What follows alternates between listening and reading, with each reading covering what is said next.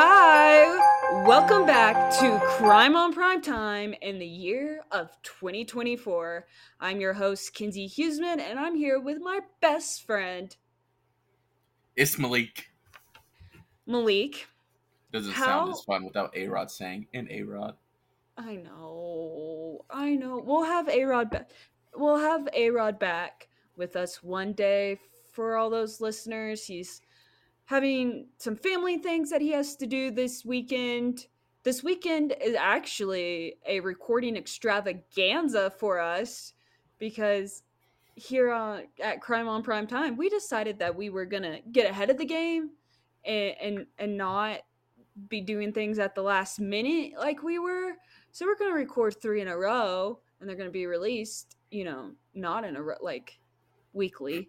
So we're gonna be ahead three weeks, hopefully. So A Rod will be with us maybe on week four, hopefully. We shall see. We shall should be. see. But if you listen to these this episode and then the next two, and you we get to the third one and we sound delirious, or we sound rambly, or or we maybe just sound like we hate our lives, is because we recorded like three podcasts back to back to back, and while our podcast episodes are like an hour and a half, we obviously record a lot longer than that.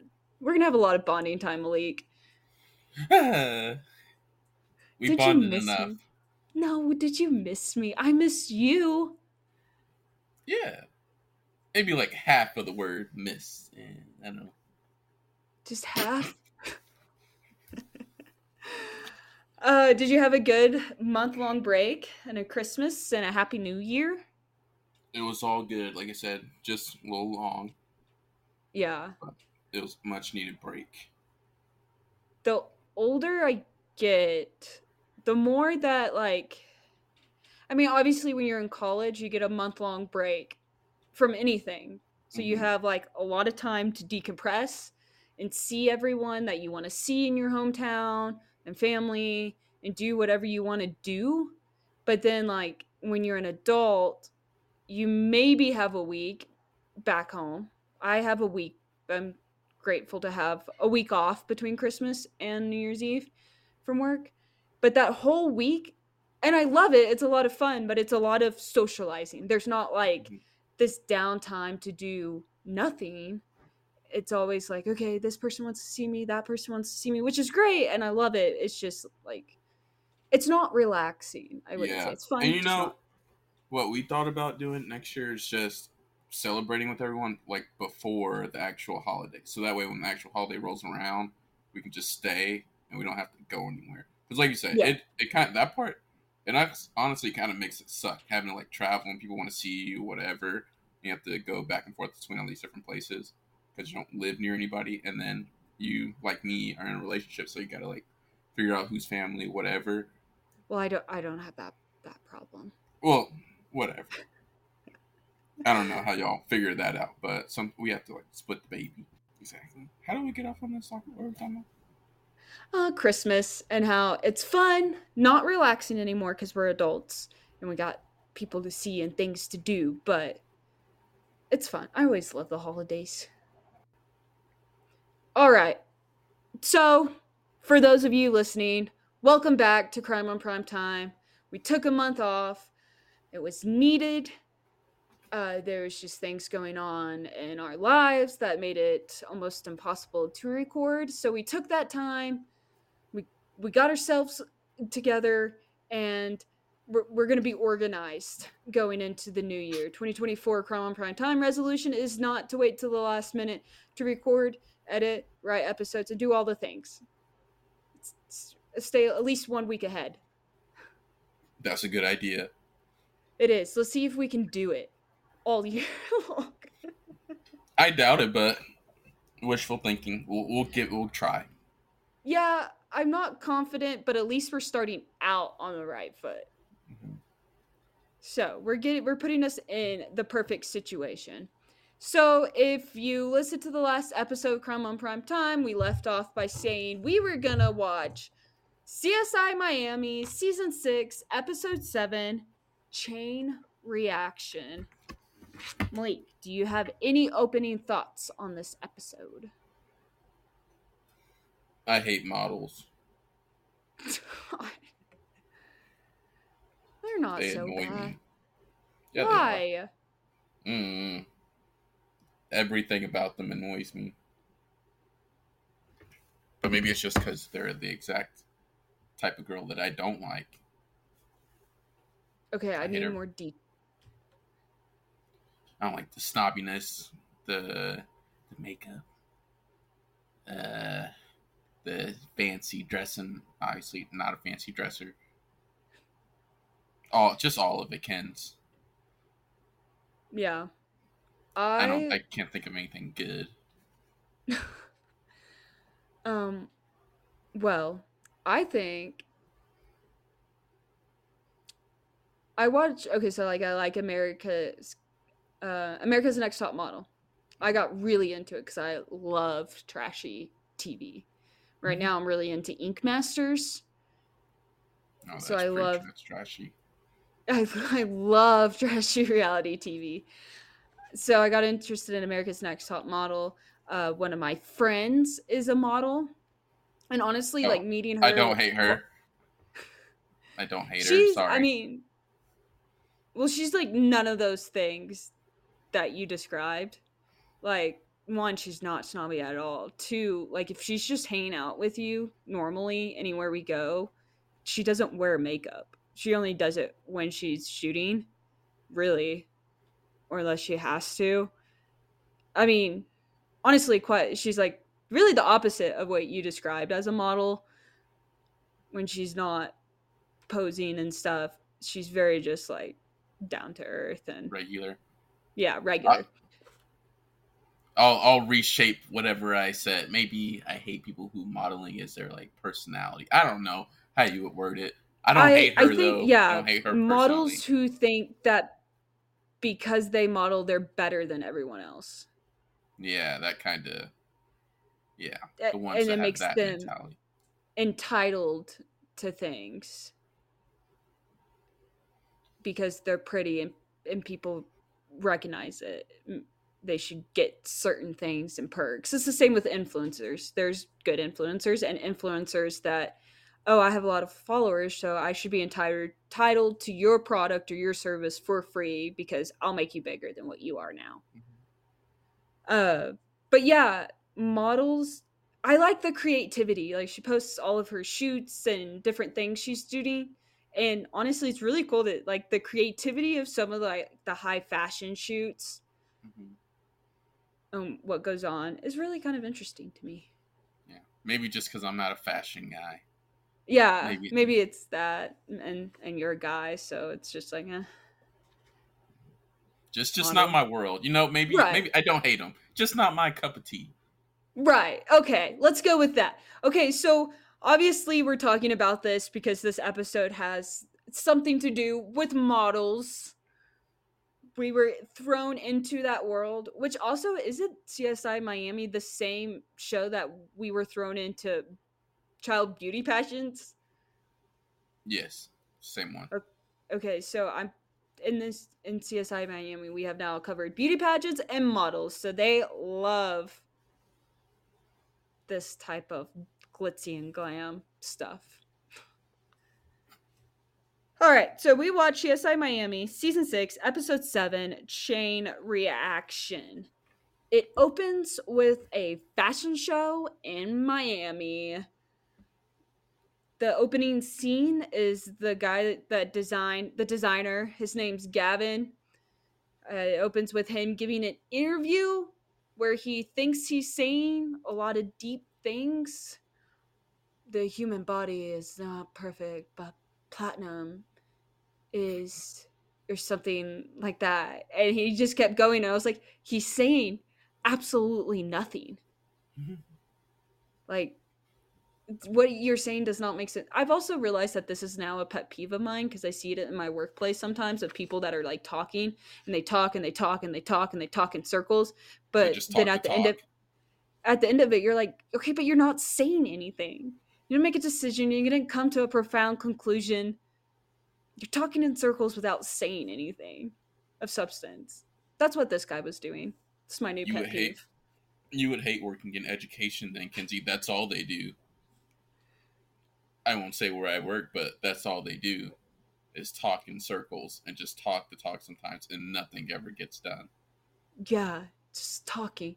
It's just I asked you a yes and no question. That's all I needed. Yes, Mhm. no. And we're talking and we're talking and talking, and at the end of it, you still never said yes or no. Just, we're at the same spot as when we started. okay, so that's what this guy did. So already I was on a bad foot with him. I was like, "You're not saying anything. This doesn't make sense. You're not profound. Let's let's move on." So then it opened like we get that interview and then they got everyone lined up around the runway. It's about to start. You're getting clips of what you think might be the murder about to take place and you're like, "Oh my gosh, what's going to happen?" And then these two people dressed in like all black with like ski masks or whatever on like drops down on the stage and just starts firing into the air at this runway show. And everyone's freaking out obviously. And then they're like in a female voice go do i have your attention now and then like they take it all off and it's the models strutting their stuff in what universe is it okay to start a fashion show with open firing on the Shot audience that is not okay Yeah. Now I'm never going to a fashion show. Uh, can you imagine if someone were to do that in today's society? They would it's be like those so like hard. I don't know. It's probably I don't know. Maybe it, it really did happen one time, but like those actually happened in Law and Order SVU where they're like doing some theater thing and they killed him in front of everyone. They thought it was you know just a part of it and it really wasn't. Oh yeah. that's yeah, why I'm never going to it. episode. Not going to a theater show either. Mm-mm. Can't do it. Yeah, that's just wild. Was, that's not okay. You can't do that to people, especially in it. today's world. You would get canceled so fast, rightfully so, because that's just so common. Oh yeah. The canceling government governing body would come for you. That'd be the end of you. So I feel like maybe you would even like get charged with something because I just don't think you can do that. I'm pretty sure. I was gonna think- say, I'm pretty sure you can't do that. I just don't think that's legal. But it's legal in this show, and no one said anything about it. And then everyone, when they realized it was the models, just started cheering. Like, no, it's okay. You were scared. Get get out. Yeah, it's like the equivalent of like you can't say fire in like a theater or something like that. Yeah, It's literally the same thing. You can't shoot at people or fake shoot at people. yeah. It was horrible. Okay, so then the fashion show starts. We have 2000s Rihanna Drive playing in the background. It looks hot. The whole thing's hot. We have this model who's strutting her stuff and she has a handcuff on and she whips it onto this pole and then she gets electrocuted and dies on stage in, in front of everyone. That was a big jump. Yeah. So that that's our murders that we're covering in, in the CSI Miami show. So the victim was a 21 year old Alicia Riley. So, you know, then Horatio and Alex are at the body. And Alex, I guess, is like the medical examiner telling Horatio, who I guess is the detective, about the victim, 21 year old, her family. She's from Louisiana. She wanted to make it in Miami. And they had the cheesiest conversation. Horatio, when he delivers his lines, is just so cheesy because she's like, not a very private place to kill someone. And he's like, because Alex, the killer wanted it to be seen. And she's like, what message? Or he's like, he wanted to send a message. And she's like, what message? He's like, I know what it is. And like puts on his glasses and walks away. And it's like, this is the most like generic, easy cheesy lines to write in a cop procedural. I do, Alex. What? Just talk normally.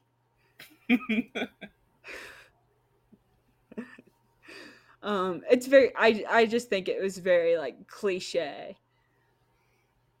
So then, you know, they're they're checking out the whole crime scene because you know this is the crime scene investigation show. they're under the stage where all the lighting is wired and stuff.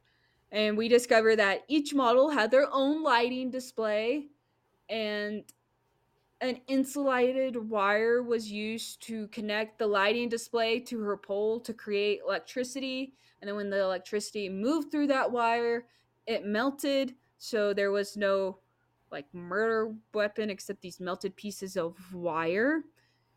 They found a red hair under the stage and each of the models like lighting display had like their name and hair color. So they found a red hair and then they were like well who's the red hair model?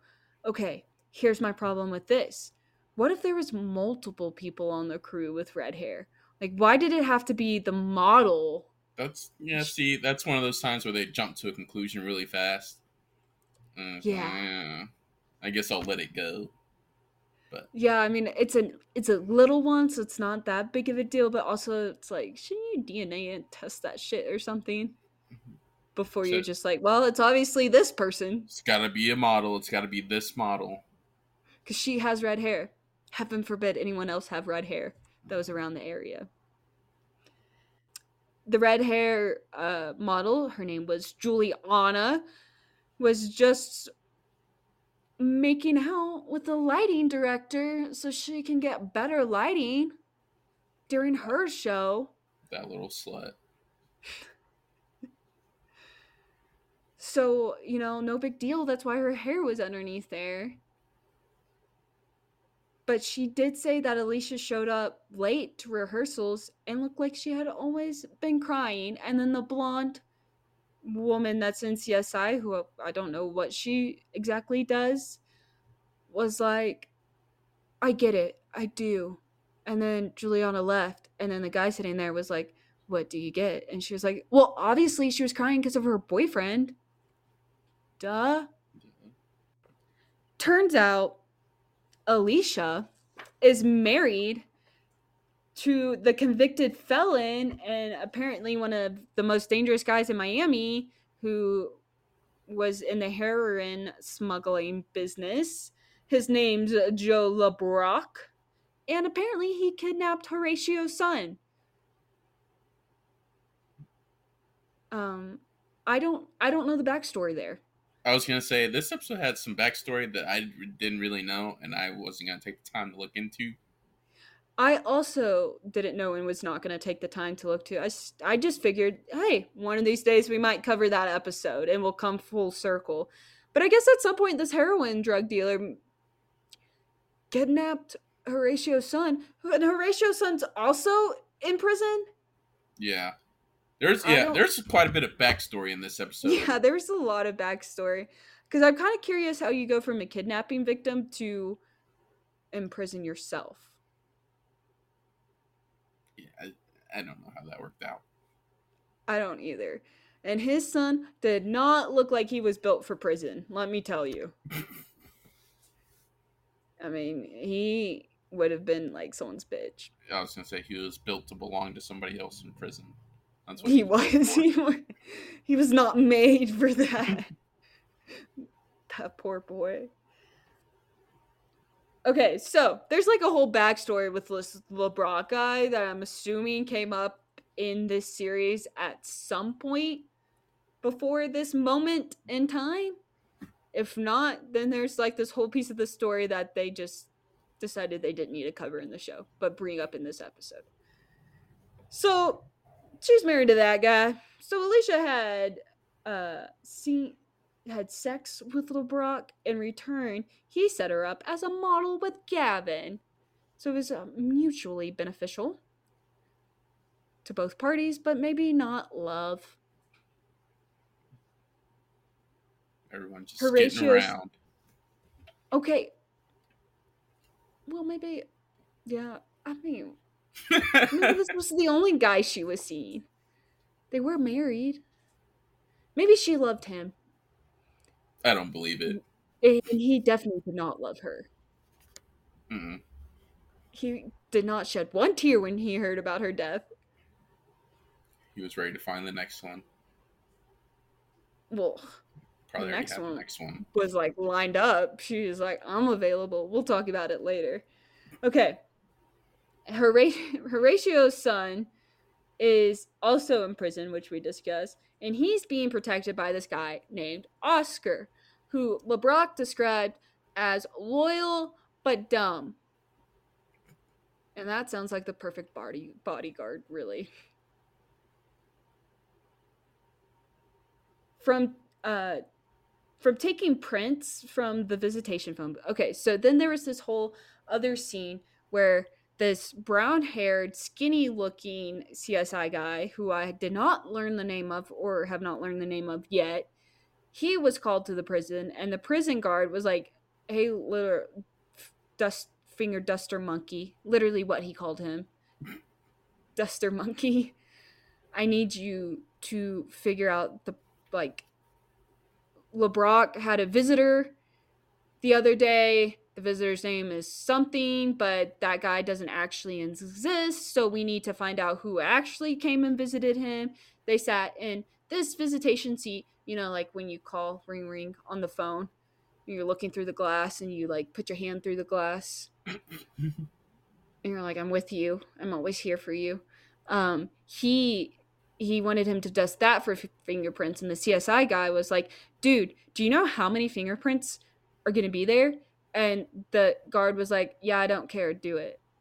And so he did do it. And then he ran all those fingerprints. And it turns out that the guy that came and visited him was Le- Joe LeBrock's son, Scott LeBrock. And no one, everyone was like, Joe has a son? Gasp.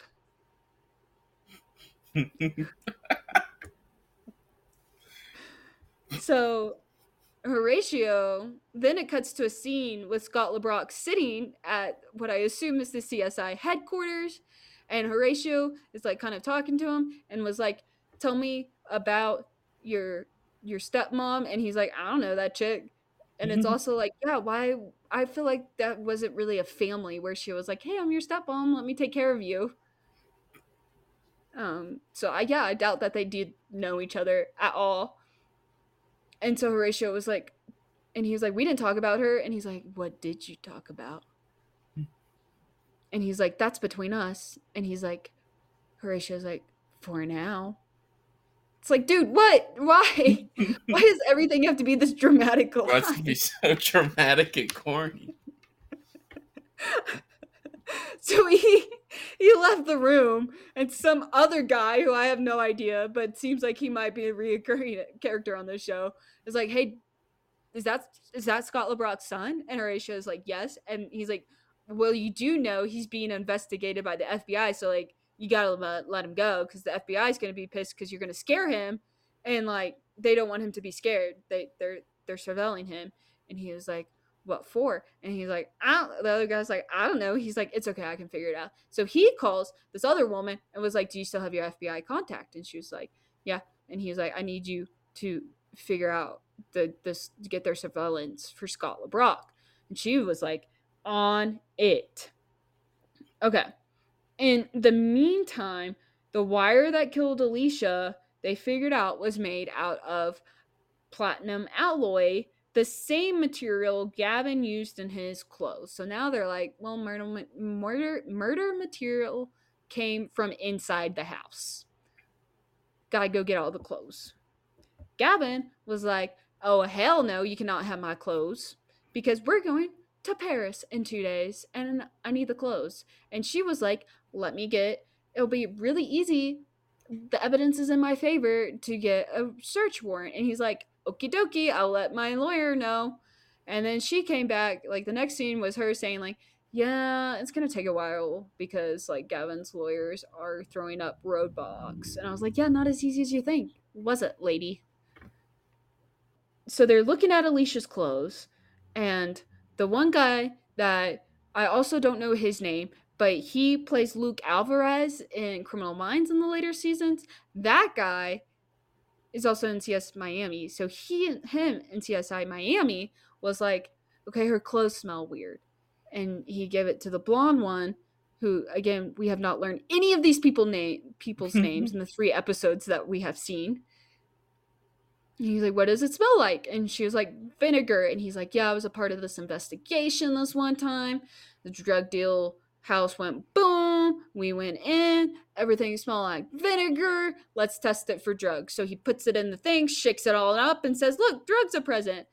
In my mind, I'm like, Okay, there's no way that's the test for that. Mm-hmm. So that can't be. Is that fast? They can't be sim- that simple. No, not at all. Actually, there on my drive home to Texas when I was driving and everyone in my car was sleeping, I was listening to this podcast called Hollywood Crime Scene. Very good. You should check them out. But they were doing this episode where they were TV versus reality forensics. So they were talking about the forensics used in television shows and what it's really like in real life. So they talked about CSI a lot and basically how like, hey, that stuff's pretty cool, but it does not exist. And none of that takes as fast as it does. So this would check them out really good but yeah this was one of those instances where i'm like i'm pretty sure you just don't put the thing in some liquid shake it up and then it turns bright purple. That that's not So- that's not the formula. yeah i don't and if it if that is i feel like it takes a lot longer like you like gotta let it sit there. I mean damn even pregnancy tests take two minutes.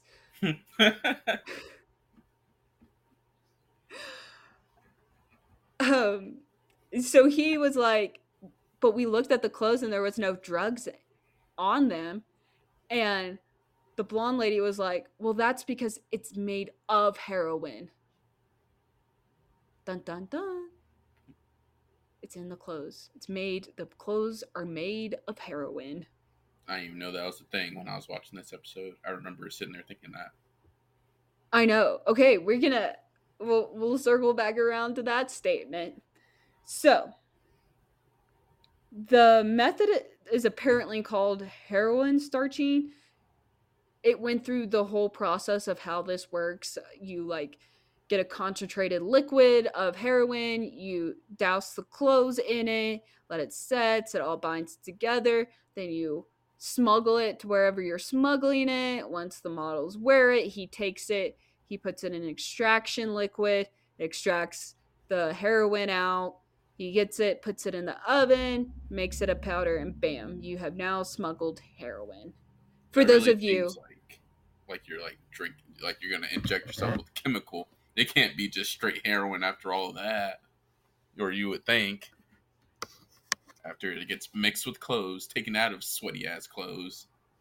yeah, I don't, I mean, I feel like other chemicals, obviously, like whatever the extraction liquid is, you know, that they put the clothes in, that mixes with that. I don't, yeah, it's interesting. If you want to smell smuggle heroin, I feel like this is a good way to do it. Yeah. Check out CSI Miami season six, episode seven to find out more. Yeah, it seems like a, a flawless way to do it.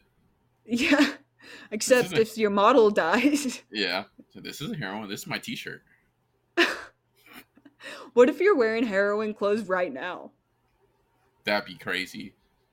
Do you think like can if you wear it long enough, does it saturate into your body? Like could you get heroin high just by wearing the clothes? That's another great question. I'm Hmm. intrigued by the idea of heroin starching. Yeah, I'm very interested. Now I'm gonna have to look this up. okay. So, Alicia found out about the smuggling and she was not happy about it. Also, I skipped this part and I really want to talk about it. So, we're going to go backwards. Okay, so before we got to this point, like when Horatio made that call to this woman and was like, Do you still have your FBI contact? So, we see one of the CSI women. Again, we have not learned any of their names in three episodes. Hmm. CSI writers, if you're listening, could you please include the names of the characters in the show? The only one that his name was used con- consistently was Horatio. Uh, I do have to shout out Google real quick. I searched heroin starching. The first thing that popped up it says help is available, and it popped up a hotline for substance abuse. And there's like three tags, and then it finally tells me what I want to know about heroin.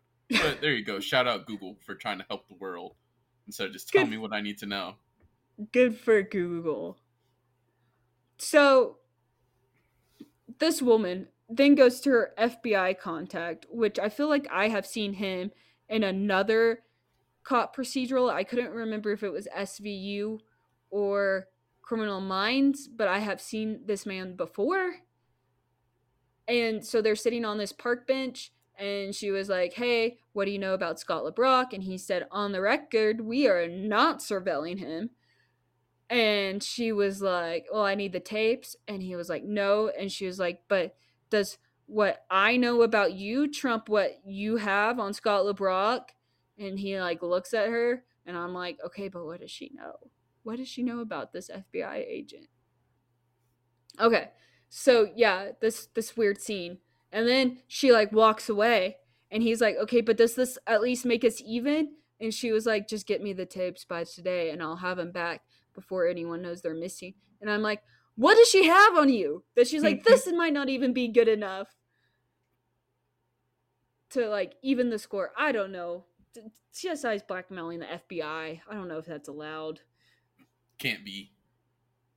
cannot be. Okay, so fast forwarding back up, Alicia found out about the smuggling. She found out her clothes were made of heroin, and she's like, I don't want to be a part of this. I think we should go to the police. She's telling Julian, well, we're not quite there yet. Um, and she was wasn't happy about it. So you know, LeBrock was what? Side note: If you ever get caught up in a smuggling ring on accident, you probably shouldn't tell them that you're about to like tell like snitch on them. It's probably a bad idea. Probably gonna kill okay. you immediately. Okay, well, well, we'll we'll fast forward because I don't. I don't think she probably told LeBrock, "Hey, I'm going to the police." She probably told him, "Hey, I'm not happy with this. I don't want to be a part of it." And he, I think, quote said, um, I I put her in her place. End quote. Yeah, and that is probably just, why she shouldn't say anything. No, maybe not to the head guy. yeah, least. if you're gonna if you're trying to get out and you're gonna you know tell the police or whatever, you just go tell them and then tell them I can't go back or it's over for me. That, yeah, put me it. in that witness protection program ASAP. Like right now, I'm not leaving your precinct until you put me in it. Here is where my family lives. Please go and get them. But yeah, telling anybody in whatever smuggling rink you get caught up in that you're not happy and you want to leave, that's probably a bad idea. Yeah, no, I don't think they're just gonna be like, okay. So. yeah, yeah, it's it's fine. I I get even, it. I'm not. Even in Yellowstone, have you seen Yellowstone? I love that show. I'm okay. mad that they canceled it. Me and Dalton are watching it for the first time right now. I think we just started season three, so don't ruin anything for me. But also the idea of like the people that are like, hey, I want to leave Yellowstone. And they're like, okay, come with us. And then take him to the quote train station and then shoot them and push them off a cliff. That what? cracks me up. I, I don't like know why I thought thing. that was funny. Don't tell the Cowboys you want to leave. Don't tell the Cowboys you want to leave. I don't know why I thought that was funny when I first saw that show, but I thought it was hilarious. I was like, how many people do they trick with this stupid shit? And also, how do none of y'all know there's no train station? what if there is a train station and they're just like, have a nice trip? Yeah, and then while you're in the car, how do you not realize you are not going to the train station because it's pretty far where they're going, well, like that, pretty far out of the way. That one dude did Walker. Walker yeah, knew. He, he did. He was he smart. But Casey was a nice guy. I don't know if that sticks around. I also don't know if Walker comes back and bites him in the ass. But just wait. You'll love the show. You'll be really upset with the way because it doesn't really end. Like I said, they just cancel it. Anyway, so if you're listening to this, one, do not tell drug dealers you want out. Two, do not tell the cowboys you want to leave. just leave. Train station. Just leave. Just leave. okay. Oscar the okay, so then it cuts to Horatio back at the jail. I, I guess they're at the jail. I don't know. They're outside all digging somewhere. Yeah, I don't know where they were at. I think I thought it was a jail too. I don't. Yeah, but it there was like palm trees and grass. Looked very lovely. But you have all these inmates, you know, chained up, digging, and Horatio shows up, and Joe LeBrock is staring Oscar, the bodyguard of Horatio's son, down as he digs, and Horatio shows up and he's talking to LeBrock. And that's when we found out that LeBrock knew Alicia wasn't happy, this and that. They're sitting there talking. And then, boom! Landmine. Landmine. Oscar hits a landmine. And and he dies from from that explosion. And this was also cheesy because Oscar is kind of still breathing. Horatio runs over there.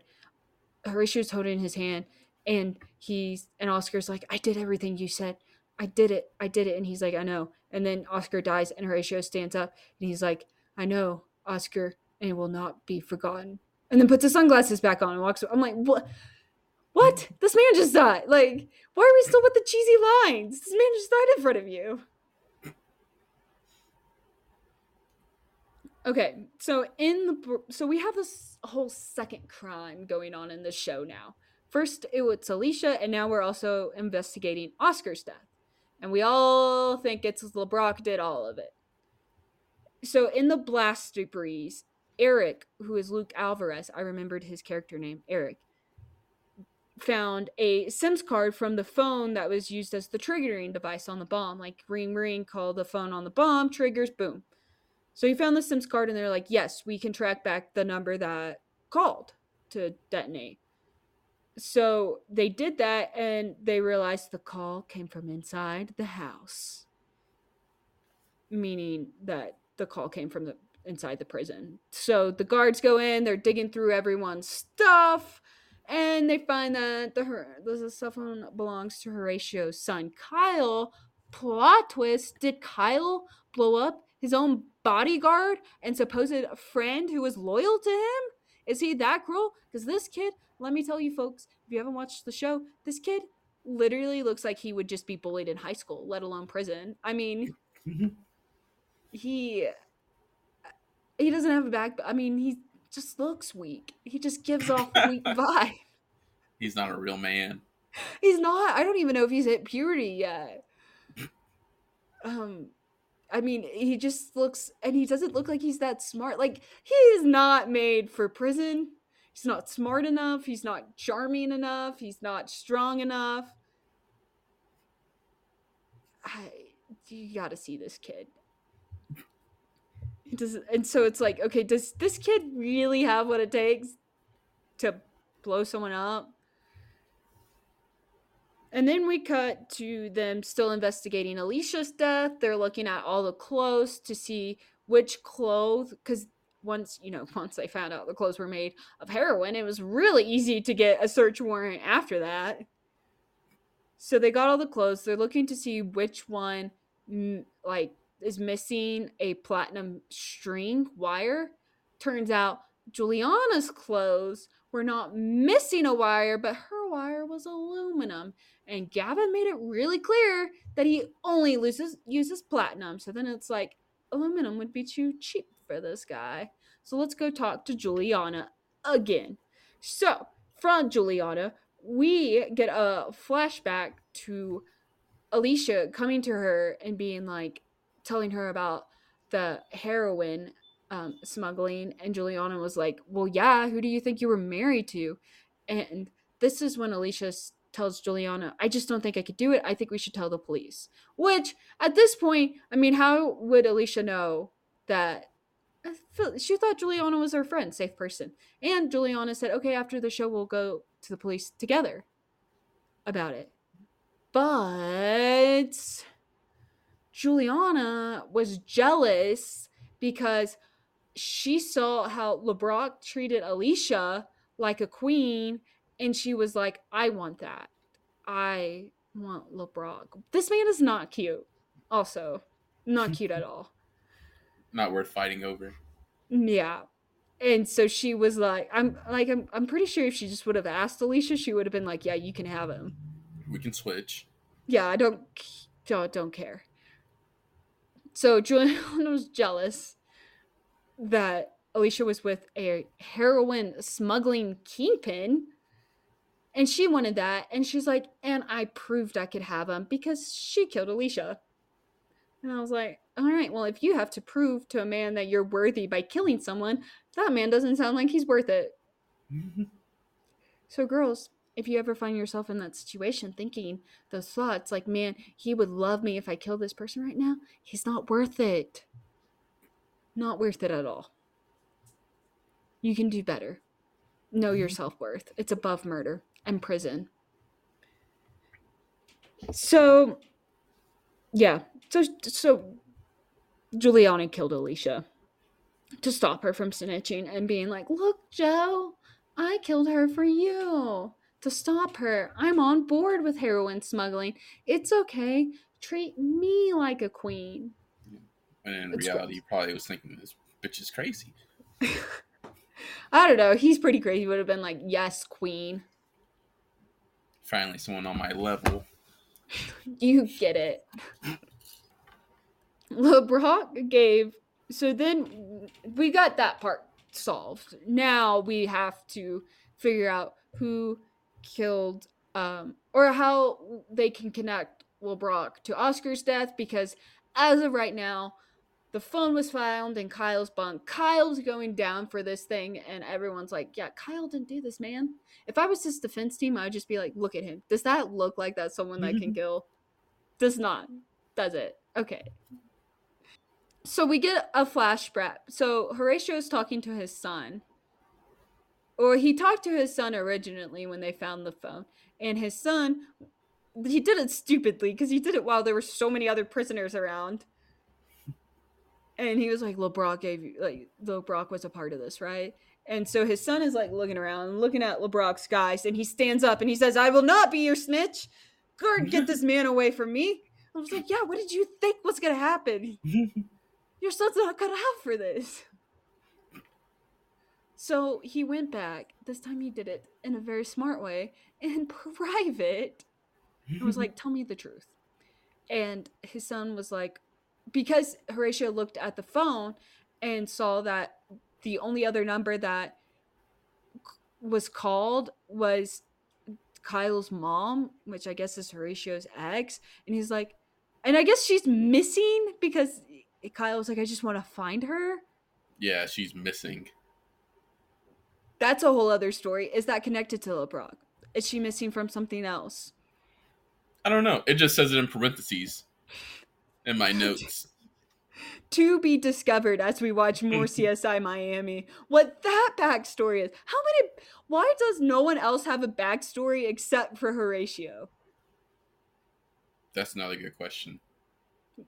We know everything about this man and how screwed up his family seems, and literally don't, don't know even the know the names. so, obviously, we know who which actor was paid the most. Um so he's like, Kyle, I know that this was your phone. And Kyle was like, okay, yeah, LeBrock gave it to me as a peace offering so I could call like my family. But I swear to God that I did not call the bomb. Like, was not part of that. LeBrock just gave me the phone. That's all I know then they were like looked at I don't know how we got to this point. I guess I zoned out, but apparently we got to a point where they were like, well, whoever it was had to be new coming into the prison because there was like the ink that they do fingerprints on the phone. And they were like, well, Kyle's been in there for a while, so it wasn't him. So who are the newbies that came into the prison and there were three and two of them looked terrifying and one also looked like a scrub like kyle mm-hmm. and the two that looked terrifying were beat up and bruised and were like well this is how you what happens when you first get into prison and the other guy was like i guess i just don't have problems with anyone and horatio's like okay c- come on now you don't have problems with anyone because LeBrock got to you, told you to detonate this bomb, and offered you protection. And that guy pretty much confessed, but was like, I'm not going on record though. I know this LeBrock guy. Uh, so he got some newbie to do it that wouldn't testify, but LeBrock was telling the prosecution against Kyle, I'll testify and say I gave the phone to Kyle. So he was going to testify against Kyle and like send his ass to prison longer and get Horatio. Well, it turns out from the video footage that they got from the FBI, they weren't investigating LeBrock, Scott LeBrock, because of pedophilia, but that like was what also they caught in their surveillance. Also, it was okay. I don't think this is how this works. So they're surveilling this guy, Scott LeBrock. Scott LeBrock gets a kid into his car that apparently he's already had there before because the kid was like, Are you going to buy me another video game? And then the FBI agent comes, opens the door, and says, You don't know that guy, get out. And everyone just walks away. Okay, one, if you're not, if you're Scott LeBrock, would you not think, damn it, the police, the FBI, or someone's on me? Yeah. Like, who do oh, you oh, they, think they just got walked, me. Yeah, who do you think just walked up to your car and took a kid out of it? Yeah, Um, I don't think that's how that goes he had down. no idea the FBI was watching. Two, if you're the FBI, are you not arresting him at that moment? Like what? Yeah. And if you're LeBron, you're supposed to be like this big scary dude. You would think you would do something if you didn't think it was the FBI. Yeah, the whole thing was weird. It was like, oh, I know the FBI. Oh, you're the FBI. Okay, yeah, you can take him. Okay, you can go. What? Like they just let him go. You can't just let him go. He just tried to pick up a kid. He's a pedophile. You saw him commit a felony and you just let him walk away. And the craziest part is that you even inserted yourself into the situation. It still Now I'm didn't arrest questioning him. you. That to me was just wild. The whole thing was wild. So, Scott LeBrock is a pedophile. So, Horatio goes to Joe LeBrock and is like, hey, look at this video of your son. Even you know that if this got out, people would beat you up in prison. And Joe LeBrock was like, I can hold my own. And I think that kind of threw Horatio. I don't know what he was expecting, but he was like, just stunned, is what it seemed like. Like, Mhm. oh, you're not just going to get mad and say you're not going to testify? what? So LeBrock goes to testify against Kyle. He's doing it until Horatio walks in, just walks in. And then LeBrock is like, I actually don't know who Kyle Harmon is. And the prosecutor is like, What do you mean? You said you sold this phone to Kyle Harmon. He's like, Yeah, but if you're saying that guy, that kid over there is Kyle Harmon, then I don't know who I sold the phone to, which is actually kind of a smart way to go about it because you're not lying under oath, but you're also not. I don't know. The whole ending to it seemed a little weird. Like this man was just very adamant that he wasn't going to testify, and Horatio just walks in and he's like, Now I'm not. I don't know. You know what I always thought was funny? The whole like oath taking thing in of itself. Just because someone says they're not going to lie doesn't mean they're not going to get up there and lie, especially if their life's on the line. Okay, honestly, I thought the same thing. I was like, okay, this is great. We're all taking an oath under God, put my hand on the Bible. But like in reality, how many people lie? Yeah. I don't like so. And then what if they don't believe in God? What if you just putting them up there taking an oath for no reason? yeah, They're still gonna lie. like, I'm an atheist. Screw God. this means absolutely nothing to me, but I will do it. nothing. if it means you think I'm telling the truth, then fine. I know, because then you would have to go and prove that they're lying if you wanted to get them for perjury, which I guess, like, if they're lying enough to, like, ruin your case, you will. But I just if- think that's funny. That's like a part of law procedures still. You would think they would they would take it out. Like I get it. We're like a Christian based country, but it literally does nothing. I know. like, I wonder, I always wondered what I would do in that situation, like, take the oath. I was like, but, like, would I lie? Like, Mhm. yeah. like you lied under oath. Now you're going to jail. It's like either way, if I if I under oath or not, I still lied. I'm still going to jail. And like, even if like, so for the people that that did the bad thing, so like a murderer gets up there, takes the oath. They murdered someone. What's stopping them from lying? Like, and now they're just gonna be like, "Yeah, let me Yeah. confess because I took an oath." Yeah, it's either so you're telling me I can tell the truth and go to jail, or I can lie and maybe oath. not go to jail. and maybe not go to jail. I'm gonna lie. yeah, Makes no especially sense. after I just like murder someone. You think lying like mean that's gonna stop me. Makes no sense. no. It real. I have. I've thought of this too. I was like, wow. I wonder. Like, do you just like you're in that situation and like you just feel so guilt? Like it's not the oath that's compelling you. It's just your Yeah. guilt compelling you. that you're like, okay, I'll do it. Or you're just so nervous that you're like, oh my god, I don't want to do anything wrong. Uh. I don't know, but I'm like, what's nothing stopping them. I mean, this Nothing's oath is, it's not. They're not going to get burned. Yeah, is hell. God gonna strike me down right now if I lie?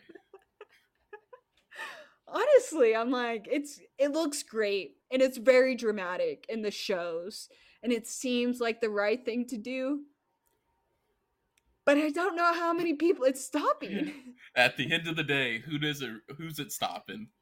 i want to know the stats on people lying under oath Yeah.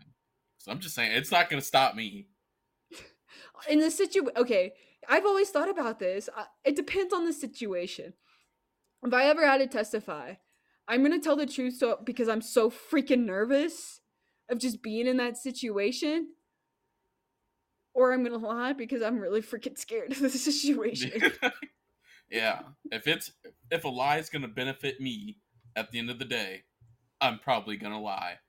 And if i think i can get away with it Oh, I'm definitely gonna lie. yeah If I'm gonna go to jail, then I'm probably gonna lie. If it's something where whoever I'm testifying against may hurt me if I tell the truth, oh, I'm definitely lying.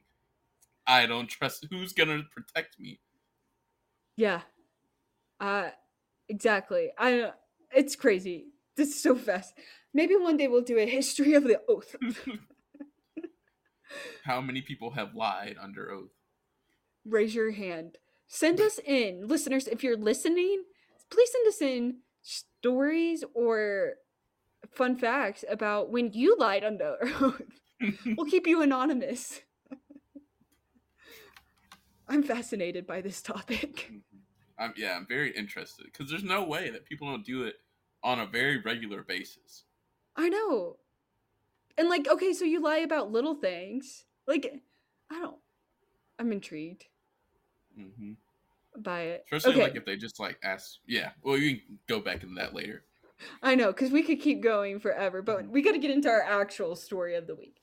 Okay, so it's funny that you brought up that you were very fascinated about this drug smuggling thing. Because that's what I also latched on to from this episode. It wasn't the two murders. It was, damn, this is a pretty like good way to smuggle drugs. Does this happen in real life? And it does. People do heroin starching of clothes. But as I got digging deeper into ways to sell drugs or smuggle drugs, I started coming across crazy stories of the way people have attempted to smuggle drugs. So, this episode is the seven craziest drug smuggling attempts. And by the seven craziest, I mean the seven that I think are the craziest. These are my standards. Uh, so this is the direction I went with the episode. Also, because it turns out that there has not been a model that has been murdered on stage by electrocution. Which, so now I think about it, that's kind of surprising. really, I feel like I feel like they're just crappy stages on some metal beams. And okay. So across. there might have been models that were accidentally. I didn't look oh that up, well, yeah, not purposely. Sorry, but So there not was surprising. not any that were murdered on stage. So, seven craziest d- drug smuggling attempts. We'll go through them one at a time. We're going to start at number seven, work our right way up to one, which I think is the craziest. Can I guess one?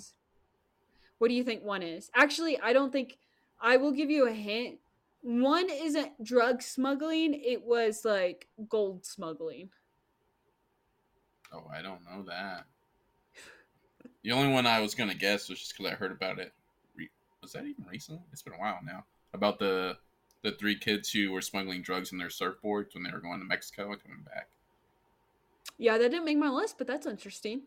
Mm-hmm. It was like three kids. There were like three white kids in college, and they were going up to surf every week. And at first, it was just regular. They were going up to surf, and then they got involved. I think it was like in the cartel or something, and they Uh. started smuggling the drugs in their surfboards. But no one ever thought anything of it at border control because they were already going back and forth every week to go surf. Yeah, they're regulars. Mm-hmm. And But yeah. then they got caught. And then they eventually got caught. I was like, wow, that's a hell of a way to, to do it, putting your surfboard. It is interesting. Some of these are like, okay, you had to be really creative to do this.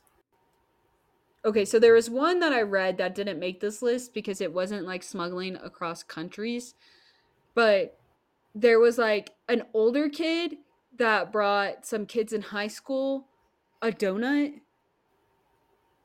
and just like dropped it off at the school, but then the donut was filled with like ecstasy, ecstasy or Xanax pills or something. So they smuggled pills into the high school in a donut. Huh. That's Which is kind of- It's kind of. Go ahead. Kind of smart. Yeah. It's kind of like how people used to say, I don't know if it's true or not, like Krispy Kreme used to like have cocaine in their donuts. Oh, is that why they're so good? Yeah. You never heard that before? No. So let's get started in the seven craziest drug smuggling attempts. Number seven, I call it the baby shark method. On June 16th, 2009, in Progreso, Yucatan, the Secretariat of the Navy, Armed of Mexico, the Unified Center for the Attention of Maritime and Port Incidents, or CUMAR, and the General Customs Administration made a cocaine bust on a cargo ship in the Yucatan cargo terminal using x ray machines a and a sniffer dog. They discovered a cargo container filled with frozen sharks.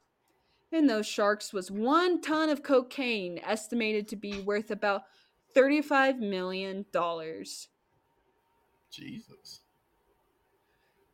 What do you That's, think of that's, a, that's a cool way. frozen That's- sharks? Do people eat I've- shark? I think they do. Isn't it supposed to be like good for you?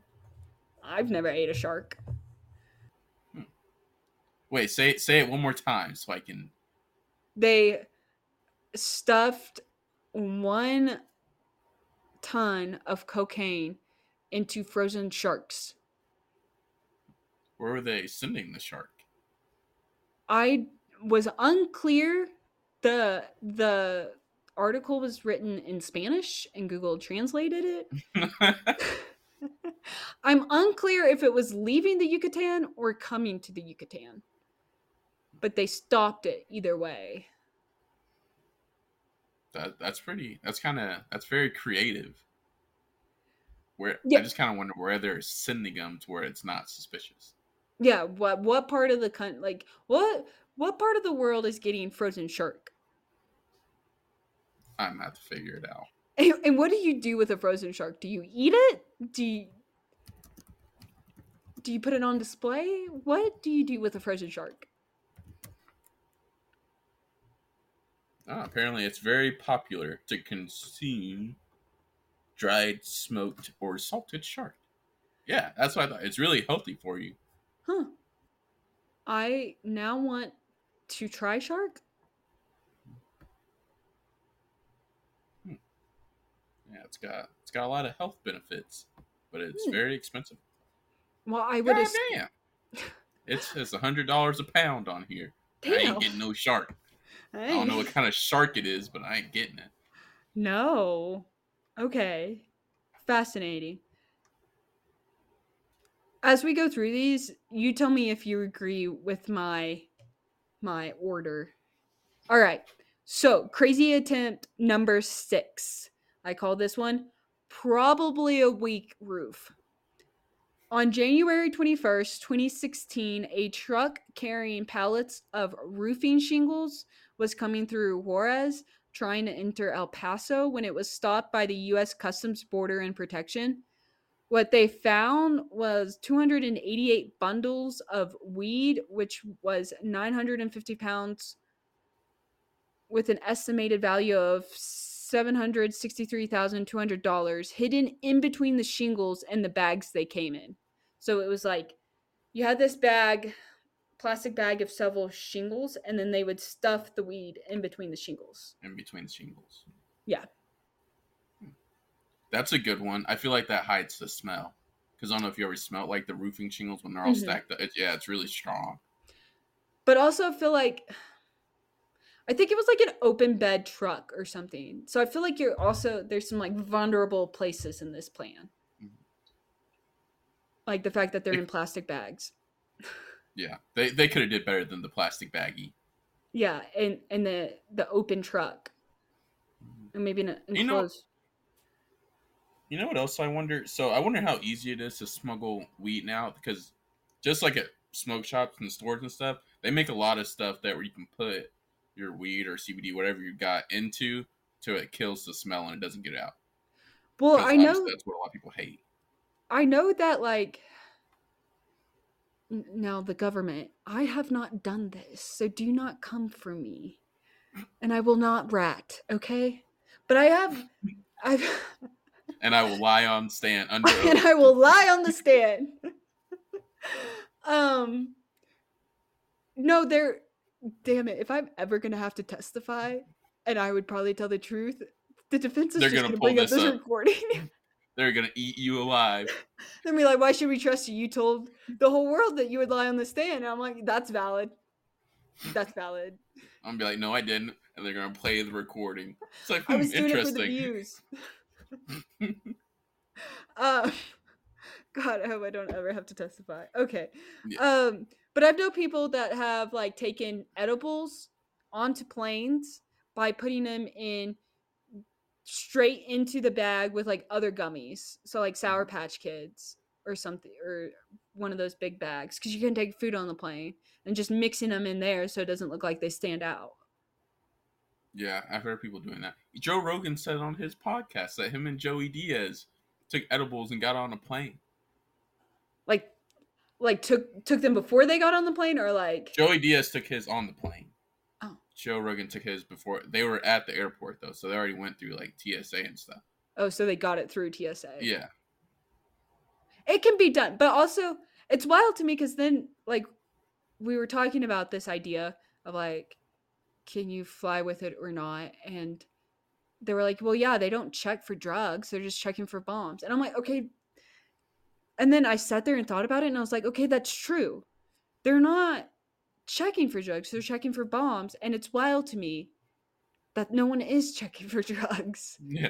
You you would think there would be a drug dog. I, I think I've only ever seen one dog at the airport, and it might not even be a drug dog. It was just I- with like one of the TSA people. Okay, I thought the same thing because I was like, well, I've been in airports like Atlanta and Denver. I've both had to do this where you're in line to go through TSA and they stop the line at some point and only two people can walk. So it's like Mhm. they stop it from this point this point to this point and like in the middle and only two people can like walk through because they have the dog going back and forth. I thought it was a drug dog. I have since been corrected it's a bomb dog. And I never even thought about that. And then I was told that the dog can't do bombs and drugs. So it's wild to me that there's not a drug dog. You would think I didn't even know there's such thing as a bomb dog. Number one, I didn't even know that. I'm not convinced. I'm still kind of convinced it's a drug dog. Yeah. What if the drug they have a drug dog, but it only like sniffs check packages, like check bags, and then Dude, they does it? just- We don't see our check bags once we give it to the little person. So I'm like, Yeah, what kind of securities did that go through? Yeah, because that would make sense, and they're just assuming that you can't fit a large amount of drugs in your actual carry-on, or at least a large amount of Yeah. undetectable drugs in your carry-on. That would make sense to me. Actually, that kind of does make sense. Now I'm thinking about it.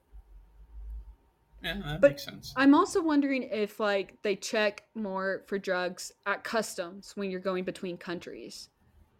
I mean, definitely Ah. when you go from Mexico. Shit. Oh.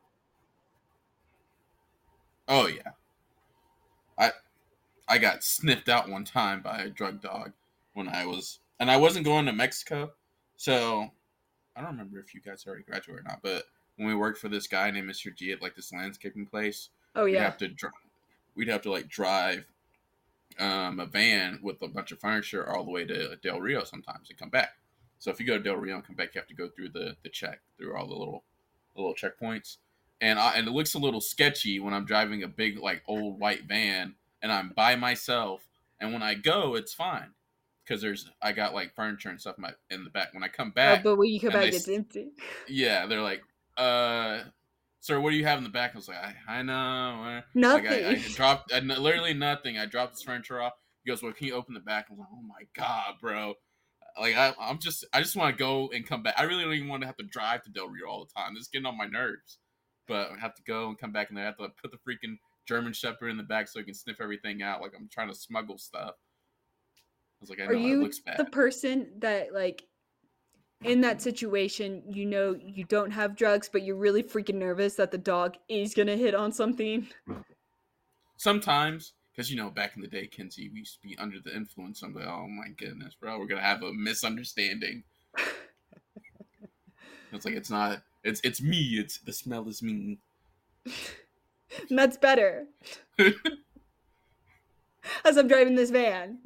But I my I didn't clothes. have. Yeah, I, didn't- I didn't have anything in here. It's it's it's me. I, I did it all before I crossed the border. yeah, that sounds better. Yeah, if they were to ever stop me for that, I would be like, it's that because he would come with us, but he'd be in his like Cadillac behind us. I was like, just trust Yeah. me, ass. Go talk to that old white man behind me. That's a bitch, can and you, he'll tell you. Yeah, you'll see why I have to do what I do. He's making my blood pressure run up. That's funny. Okay. So, crazy drug attempt number five. Oh, wait, first, do you think I put six and seven in the right order? Like, do you think seven's crazier? Sharks are crazier than shingles, or shingles crazier than sharks? Mm, I'd say sharks over shingles. Damn. Yeah, that's I'd be prob- more for sure about it if I knew where the sharks were going. Yeah, you yeah, that's probably right. Okay. Number 5. Cocaine even heals broken legs. This is a crazy one. In 2009, Spanish police in Barcelona arrested a 66-year-old man from Chile at the airport when they discovered the cast on his leg was made of cocaine. He did in fact fracture two of the bones below his knee. They did test to make sure he wasn't faking it. But police suspect that him and accomplices fractured it on purpose for the drug smuggling scheme. This was discovered when police randomly selected the plane he was on and found him suspicious. Do not know what he was doing that was so suspicious, but one can only imagine. They put a substance on the cast that proved the cast was made of cocaine. Additionally, they checked his bag and found a six pack of beer that had been emptied and filled with cocaine and resealed. They also found cocaine in the legs of two aluminum chairs he had with him. In total, there was 10.5 pounds of cocaine. That, that's a good one. The leg, that that's good. I like that the police were like looking at him and then like, is his leg really fractured? Do you have a doctor's note? like, how did Let they me- find let me see your out? medical records? How did they find out that it was actually fractured? They make him walk. Did they like we need to take him through the X-ray machine? Yeah, like, run down there and run back. but like, okay, the beer was stupid. Yeah, that that was a bad idea.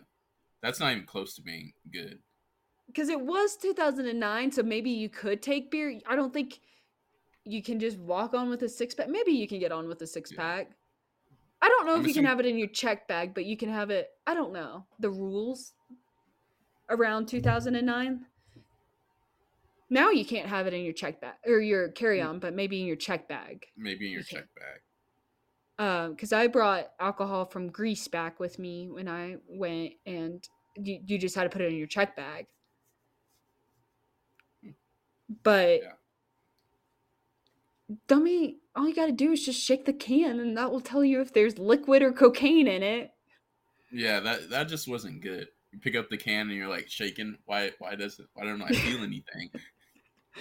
Um, I also want to know what this man was doing to be suspicious. Where the cops then were like, his cast must be made of cocaine. Let's test it. And also, I feel like that's a lot of work for only ten pounds of cocaine to put it into the the leg and all that other stuff, and to reseal the cans, to get it in his wheelchair. Also, to all- break your leg for the scheme. Yeah, how much is ten pounds of cocaine even worth? I Also, like you're that's a lot- a 66 lot years old. You can't be breaking your leg at 66 year old. That could cause more problems down the road. You don't recover from You- you- that. yeah, you might not get it back. I know. You can't just be breaking your leg to smuggle cocaine. Um, so I'm sure that was like a wild incident in Barcelona. Of of I can only imagine. Man, I wish I was there. I want to know how this man was acting. I'm so curious. I wonder how the other people around him were looking at him when they were trying to figure it out. Because they were probably on the flight with him the whole time, and he was probably acting that way the whole time, and everyone's like, mm-hmm. "Is this man gonna blow up our plane? What is going on?" and then he lands, and the police is like, "No, it's just cocaine." It's just cocaine." But also, maybe he was acting suspicious because the cocaine was seeping into his leg, getting in the get a little hot. bloodstream. He was starting Okay. to really freak out. I know. So, would you? Okay, so we have shingles shark. Your list is shingles shark. Where would you put this drug smuggling attempt? Where would you rank it? I like that one where it's at. Yeah, it's it's funny. I think it's kind of funny. hmm I think it's yeah. I think that one's pretty funny, especially for the fact that it's only ten pounds. That's a lot of work to do for ten pounds, and you still got caught. Is it okay? Because in my mind, it's like I guess ten pounds of cocaine's a lot. I don't know. Maybe it's worth a lot I mean, it's a lot, but it's not like enough to do this. yeah, it's definitely not worth it. Okay. Not to be doing all that. My drug smuggling attempt number four, I call Disney on drugs. Disney, don't sue me for saying that. We all know you're not on drugs. Pretty sure. In 2015, New York City's Vice Squad was undercover investigating Derek Santana, a drug dealer whose target was nightclubs in Manhattan and Brooklyn, when they stumbled upon an even bigger drug ring. While following Santana, they met Albert Fortosa, the ringleader of the group, and soon learned his game. He would smuggle cocaine from Puerto Rico to New York by placing the drugs in a router box, placing that box in a gift box with a minion stuffed animal or an Olaf stuffed animal, then gift wrapping it with happy birthday wrapping paper to make it appear as a child's present. The police intercepted five packages, finding two pounds of coke in each, with a total value of 225,000. Five individuals were arrested in the bus, including Santana and Fortosa, and across the five, they were charged with 71 different charges. Why'd you call it Disney? Because the Minion and Olaf were Disney characters. Oh yeah, I don't know why I didn't put that together. I got it. And then they would put the drugs in them. How dare him bring kids into this? Can you imagine being a kid and opening your birthday present and you're like, Olaf, mom, what's this? Like, why is Olaf really snowing? Except they would put it in a router box. Like they would put it in another box and then just put a stuffed animal over it. Yeah, that's a little interesting. I don't know why you didn't just put it. I feel like it would have been. I'm not trying to tell drug dealers how to do their jobs, but I'm just thinking that maybe you should have just put it in the stuffed animal. Yeah, it would have been. I feel like that's less suspicious. That is less suspicious because now why is there a router box with Olaf and a happy birthday present? Who wants a router and Olaf? It makes no sense. What kind of what kind of kid is this? What kid needs a router and Olaf? Or it's a crazy dinner Disney adult that's like, hey, my Wi Fi's bad. I need a router box from Puerto Rico. and, and I want an Olaf because I love Disney. No, no one ever said drug dealers were smart. Some of them are. Some of them really are, though. Yeah, that's true. For those that are, don't come after us. we support you. I support what you do. You're doing a great job. We're all just trying to make a living, man. I get it. Yeah, do what you got to do. You're keeping the the law enforcement employed, so someone's got to do it. We appreciate what you do. Um. Okay, so where would you rate that one? Mm. I'd switch that one and the last one. I just okay. like the leg one. The leg one's kind of the idea of it. I'm just picturing it in my head, and the idea of it going down. The 60 year old man that's probably acting some sort of really weird, and then the police asking if his leg is really broken. Mm-hmm. And I feel like he's just like a crotchety, already grouchy old man. He probably bitched at them the whole time they were questioning him. See, I picture him differently. I'm thinking this is just some crazy old man that is actually really high spirited and nice, but weird. Just, a little off. yeah. No one's You're suspecting like, that he's already off. I'm a little uncomfortable around him, but he's making me laugh nervously. um drug crazy drug attempt number 3 I called weed but make it healthy. In 2016, U.S. Customs Border and Protection agents stationed at the Pharr International Bridge in southern Texas stopped a truck carrying a commercial shipment of carrots. When they brought the drug dogs out, the dogs immediately hit. What the officers discovered was that amongst the normal carrots was 2,817 packages of weed, individually wrapped in orange tape to look like a carrot. In total, they confiscated 2,493 pounds of weed with a total value of $499,900. That's interesting. I'm curious to know, like, how good of the the wrapping was it? Did it really look like another carrot, or was it that? I ba- or was it saw pictures, and I would think, okay, from a distance, it does look like it could all just be normal carrots. But once you get digging, it is like, okay, yeah, this is, this is a carrot. Yeah. I like this one. I feel like, yeah, if it was actually like nicely wrapped and they like drew like the little, I don't know, made it really look like a carrot, okay, I can dig it. But if it's like they just threw like the orange tape around a couple times, there's like green wrapping paper busting out of the seam. That's what I'm picturing in my head. Like it was a good good try. They just put a little more effort into it next time. Good idea, bad execution. Bad, yeah, bad execution. It is a good idea to be like, okay, if we just put a lot of carrots and they just don't look at it closely, then it just looks like we're smug. We have carrots. I that's, it's that's another funny thing. Go ahead. I just this is a smart one to me. I I like it, and that's the kind of see weed's just so funny to me. I feel like half the battle is obviously it looks like grass already. It's just green, leafy, whatever. Is the smell. You would think they would try harder to cover the smell. Yeah, to trick the dogs, because like really the people are easy to fool, like easy to get mm-hmm. away with it. It's the dogs that catch mm-hmm. a lot of it from the smell. So if you can eliminate that part of it, then you have way better chances. Yeah, you're you're basically golden. But like and I'm not trying stuff, to tell drug dealers how to do their jobs. Yeah, but uh, and like but like cocaine stuff looks different. I get it. Other drugs yeah. are different, whatever. Or I don't I don't know what they smell like because you know for me to smell it, I'd have to actually you know in my nose. But I don't know what they smell like or anything. But I don't know. I just feel like weed. You just gotta cover the smell. That's all I gotta do. Yeah, I agree. I think that is the most important part. It's not necessarily the look, but like if you, if you can beat the dogs, you can you yeah. way better chances. You can put it in a oregano bottle, and no yeah. one will ever know. No. Uh, or you can smell. make it a carrot. Yeah, you can make it a carrot. How Spray some extra carrot scents on there.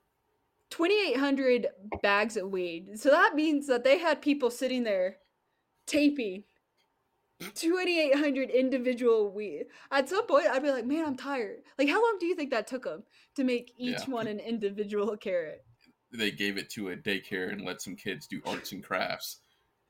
Is the labor hours it took to make each individual carrot worth going through this plan?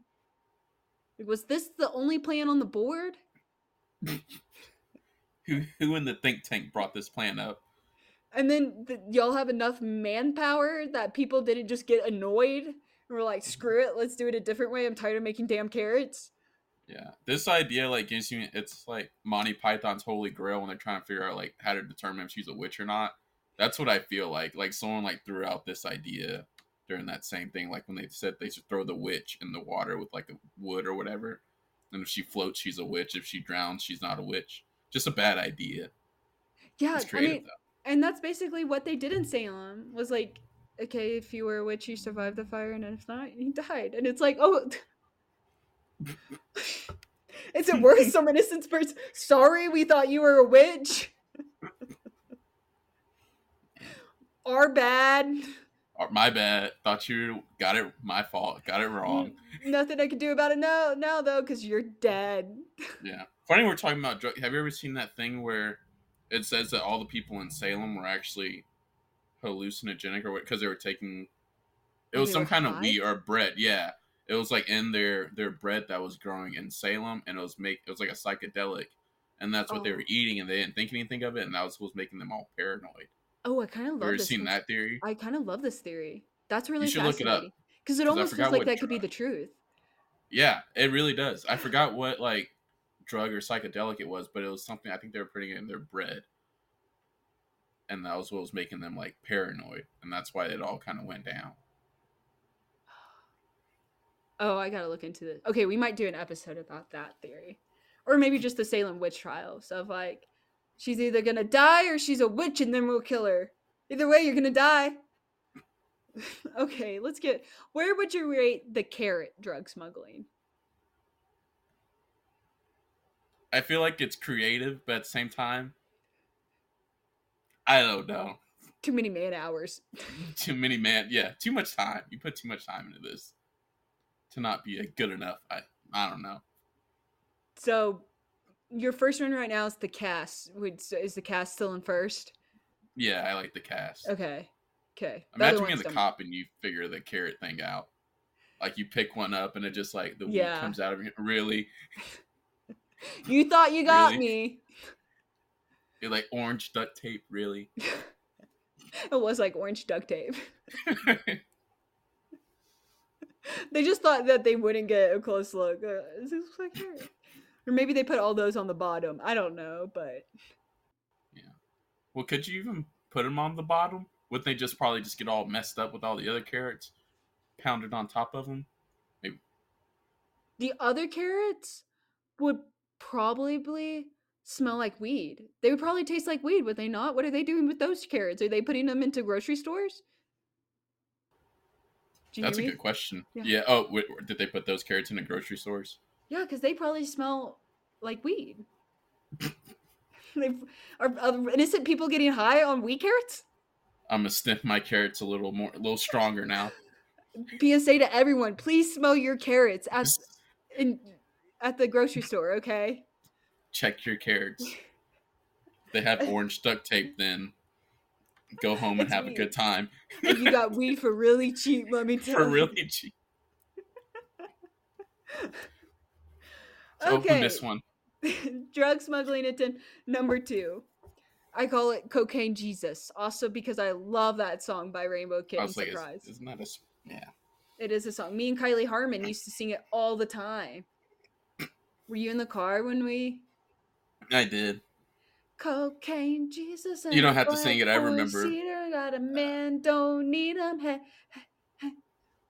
Bad you can memories. Call me what you want. You can call me if you need you only ever need it for a day. eh, eh. Uh, Okay. It's a great song. Cocaine Jesus by Rainbow Kitten. Surprise, everyone. In 2008, a woman entering Texas told U.S. Customs and Border Protection that a man paid her $80 to deliver a statue of Jesus to the bus stop in Laredo, Texas, for those of you that don't know. U.S. Customs was, of course, suspicious, so upon further inspection, the drug dog hit on the Jesus statue. The traffickers made six pounds of cocaine into a paste and then painted it on to a very believable statue of Jesus. They believe the woman or my bad. They they believe the plan was for the receiver to break the statue using water and strain strain it to collect the cocaine for distribution. The estimated value of the cocaine on the statue was $30,000.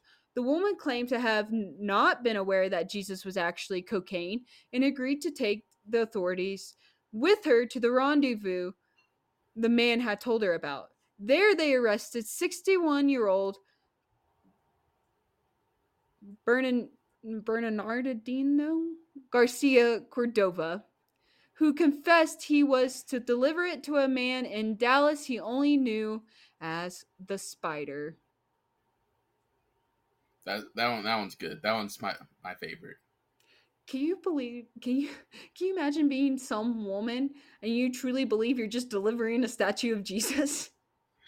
Thinking you're doing you're doing the Lord's work. And you're like, "Oh, yes, young man, I will deliver your statue of Jesus." That is so nice of you. You just want me to leave it on this bench right here? just want me to drop it off in the park? She probably thought she was gonna take it to like some like building or some church, and then she probably was gonna pull up and it was like, oh, it's just a bench. Yeah, and and, and a mysterious man. uh, yeah, and then and then she's going through customs and and the police stop her. And can you imagine when they're like, "This is drugs, ma'am," and she's like, "No, this is Jesus." are you, are you dumb? this is the Lord. Do not forsake His name like that. What if it? What if they saved her life and it's like in in Batman when the Joker like keeps killing the person before in the the bank robbery in the Dark oh. Knight? What if it was like, like hey, that? Man, she was gonna drop died. it off. You were gonna die. Okay, and then what is it with like older men being the ones to like? I thought you would send the young people to do the like smuggling because then they send a 61 year old man and it's like take Jesus to the spider. Hey, the old guys are less conspicuous. Have you seen the movie The Mule? No, but that's when with Clint Eastwood, right? Yeah. Yeah, I've heard about it, but I haven't seen it. It's a pretty decent movie. It's pretty good. I heard it was good. Also, it goes to our point of not telling the drug cartel that you want to leave. Just leave. Just leave. You don't have to announce it. No one needs like a an email depart like an employee departure email. Just he tries just it leave. and they literally just tell him like, no. He's like, but I don't want to do it anymore. So too bad. Literally, what they tell him. Don't tell them. Just, just go. Just go. They don't need to know. They yeah. don't need to know. They're probably gonna of... kill you either way. At least you have a better chance if you just try and disappear. Yeah, if you just leave. Okay, would you rate um, Cocaine Jesus above Man with a Cast? Yeah, that's my favorite. I just that, imagine that, that poor good. woman. In my head, she's old. And she's, she's just really like, thinking she's doing the Lord's work. She's probably like, "This is a really beautiful Jesus. Is so beautiful. Where did you she, get it?" she probably teaches Sunday school. I know. Okay, and the last, not drug attempt, but when I was reading drug attempt stories, the story was just insanely crazy, so I had to include it. I call it a pot of gold. Leston Lawrence was just your average Royal Mint employee in Ottawa, Canada. I think the Royal Mint is like the U.S. Treasury. I department. think so. Yeah. Okay. I think so. However, in September of 2015, he was arrested for stealing $140,000 worth of gold nuggets over the course of a year. His plan was simple he would sneak the circular 7.4 ounces of gold nugget or 7.4 ounce gold nugget out of the mint by placing it in his rectum, then sell it to a a gold buyer store for about $6,800 a piece. He was only caught when a bank teller clued in on that Lawrence was a um, just a Mint employee making an absurd amount of deposits and requesting overseas transactions. She was like, "This is a little suspicious." The Royal Canadian Mounted Police investigated the bank teller's tip and found four more gold nuggets in Lawrence's safe deposit box and Vaseline in his locker at work.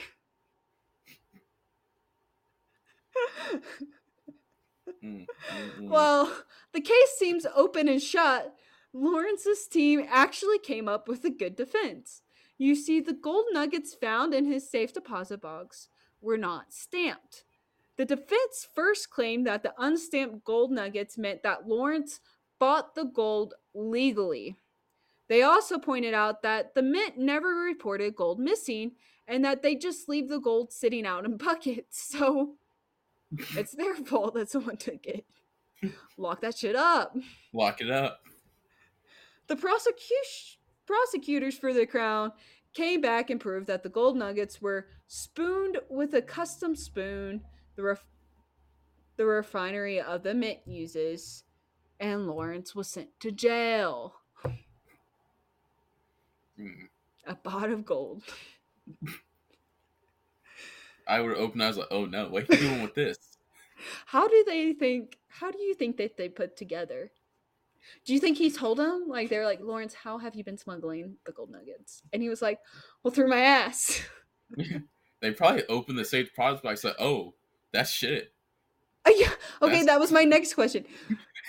Do you think he at least rinsed it off before he let other people handle it? I feel like he didn't.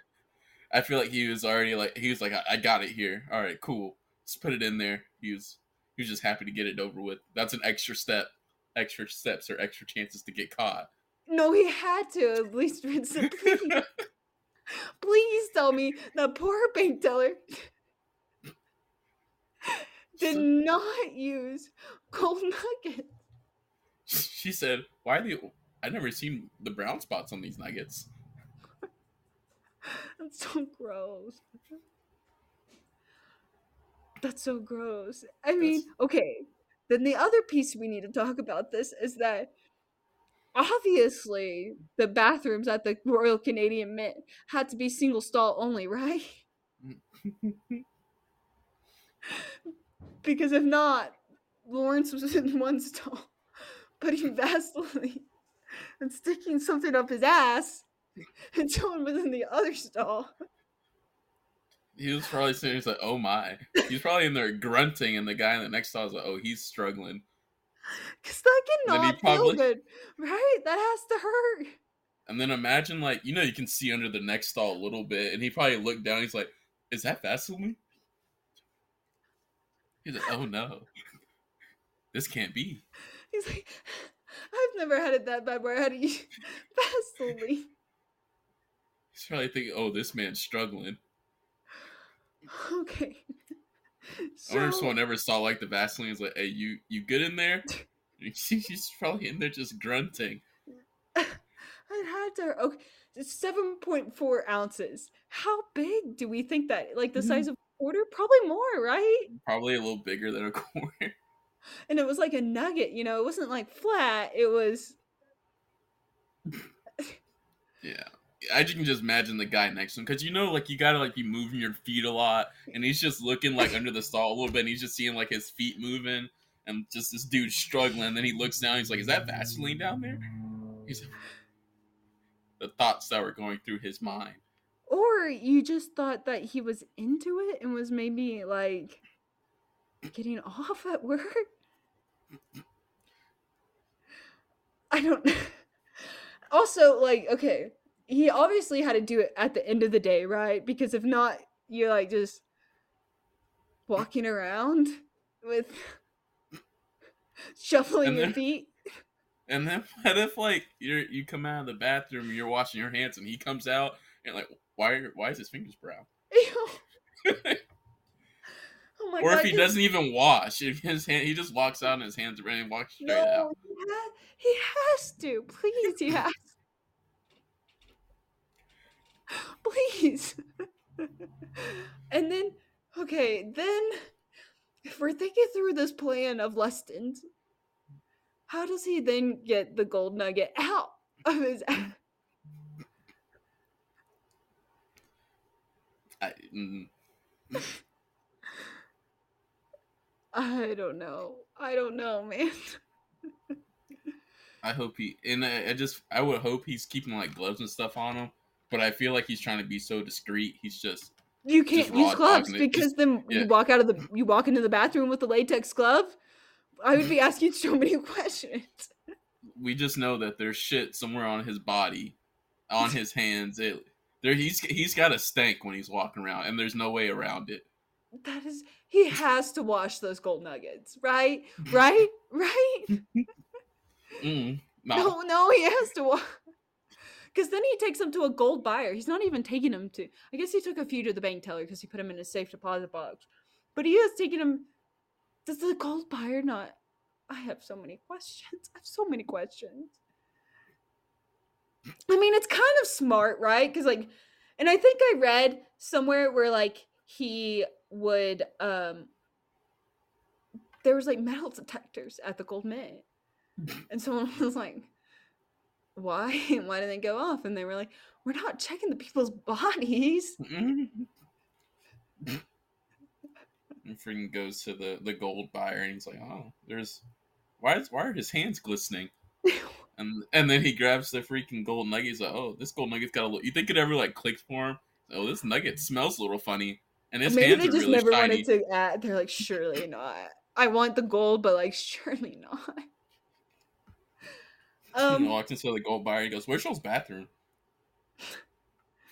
So yeah, this was so many questions, but obviously it was smart because he got away with it for a while until the bank teller was like, "Okay, I know you do not make this amount of money." Like, the- Um, please tell me where's this gold coming from? It smells too bad. I don't know where you're getting it, but I've never smelled gold like this before. And why do you want to open an You can't. Here's the thing: if you're a U.S. Treasury Department person or a Royal Canadian Mint worker, you cannot open an overseas bank account. That is suspicious enough. That's what did him Mm. in. But he did. The defense was kind of good. I also like that they threw the mint under the bus and was like, "Why is it just sitting out, bro? That's just inviting everyone to take it." He just thought he could. I thought it was free. I thought I had to put it up my ass first, but I thought it was free. It was in my ass. It's mine. Do you want it? Do you want it That back? funny. That was, yeah, you can have it back if you want it. and the royal man's like, "No, we don't want it." He was like, "Nah, you just, you know, we'll just, you just keep it. You got to go to jail, but you can have it." Okay. So where does that one rank on this list? That's number one. Oh yeah, That's it is. I told you it was. The... You think he told like his his inmates, the people he was in jail with, the truth when they asked him, "What'd you come What? to jail for?" I had nuggets in my ass. Put gold nuggets up my ass. Would you? do? gold. What'd you do? Well, then It Sounds like a quick way to become somebody's bitch. I was just thinking that. I was like, "Oh, you, you gold. What else do you put up your ass?" oh man. Okay, well, this was a really fun episode to come back to. This was a lot of fun.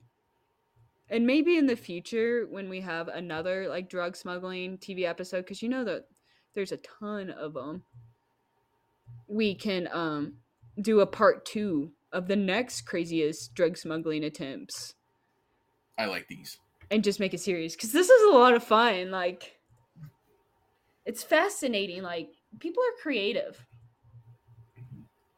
I got more respect for law enforcement. They really got to be on it because they're trying every way out here. I mean, you got to like every way. I mean, all of these got busted. You can't do the carrot thing anymore. Can't do cocaine Jesus. You got to get creative. It'd be I- funny if someone does try like the carrot thing more than one time. So oh, we've seen this one before, but you gotta be more original than that. Like, what the fuck? You seen the carrot one? I just imagine drug dealers sitting around a table doing a brainstorming activity. Like, what do we got? What do we got? Who's got an idea? How we smuggling this time? Like Just the throw them out. tank. Just throw them out. I feel like that's what they really do too. I you have to, right? Or some like email chain that's like, okay, who's who, anyone got any ideas? Be thinking. We're gonna have a meeting, They got a Discord. dude. What if we wrapped it in orange duct tape like a carrot? My uncle takes carrots across the border all the time. okay, so this was so much fun. Oh, I guess we have to talk about how this relates to the TV episode. I forgot all about TV episode. I don't Um, care. I'll connect. That was fun. It doesn't connect really. It just connects in the fact that there was a unique drug smuggling idea in the episode, and we found seven real life unique drug smuggling attempts. Good enough. Good enough. That's how it. It was fun. It was really funny. Okay, so do you want to guess what the next show we're watching? The second show we're watching in 2024. It's so good to be back. I hope everyone's happy we're Mm. back. Law and Order Los Angeles. What No. I wish. I love that show. Um, but it is a Law and Order. I will give you another guess. Mm, SVU. It is SVU. That was actually gonna be my first guess. The one time it's not my first guess. Okay, we're watching SVU season 13, episode 3, Blood Brothers. Do you know this Oh, episode? I think I actually think I remember this episode. I know what episode it is, so you describe it and I'll let you know. Mm, I don't want to describe it. I don't want to be wrong. No, I want to know. But but but it's not it's not all the way there. It just sounds familiar. If that makes sense. Like you said it, I remember, but I don't remember exactly. You'll remember it once you watch it. Because I distinctly remember this episode, and I feel like I've seen it so many times. Like it's an episode that consistently plays on on TV and reruns. Um, and you might even know. I'm gonna give everyone a hint. Feel free to comment on our social media or send an email if you, if you think you know what this is based off of. But it's based off of a scandal, not a murder. Um, and I think once you watch it, you may know the scandal. But I'm so excited for this next episode um, that we're doing. I find it really fascinating. So yes, next week, if you want to watch along, and Malik, watch it by tomorrow. I'll I'll have it watched by tomorrow. Law and Order. what? Yeah, tell say it again. Law and Order. Episode. SVU. Season 13, Episode 3, Blood Brothers. I got it. And with that, I'm your host, Kinsey Huseman. This is Crime on Prime Time, and we are signing off.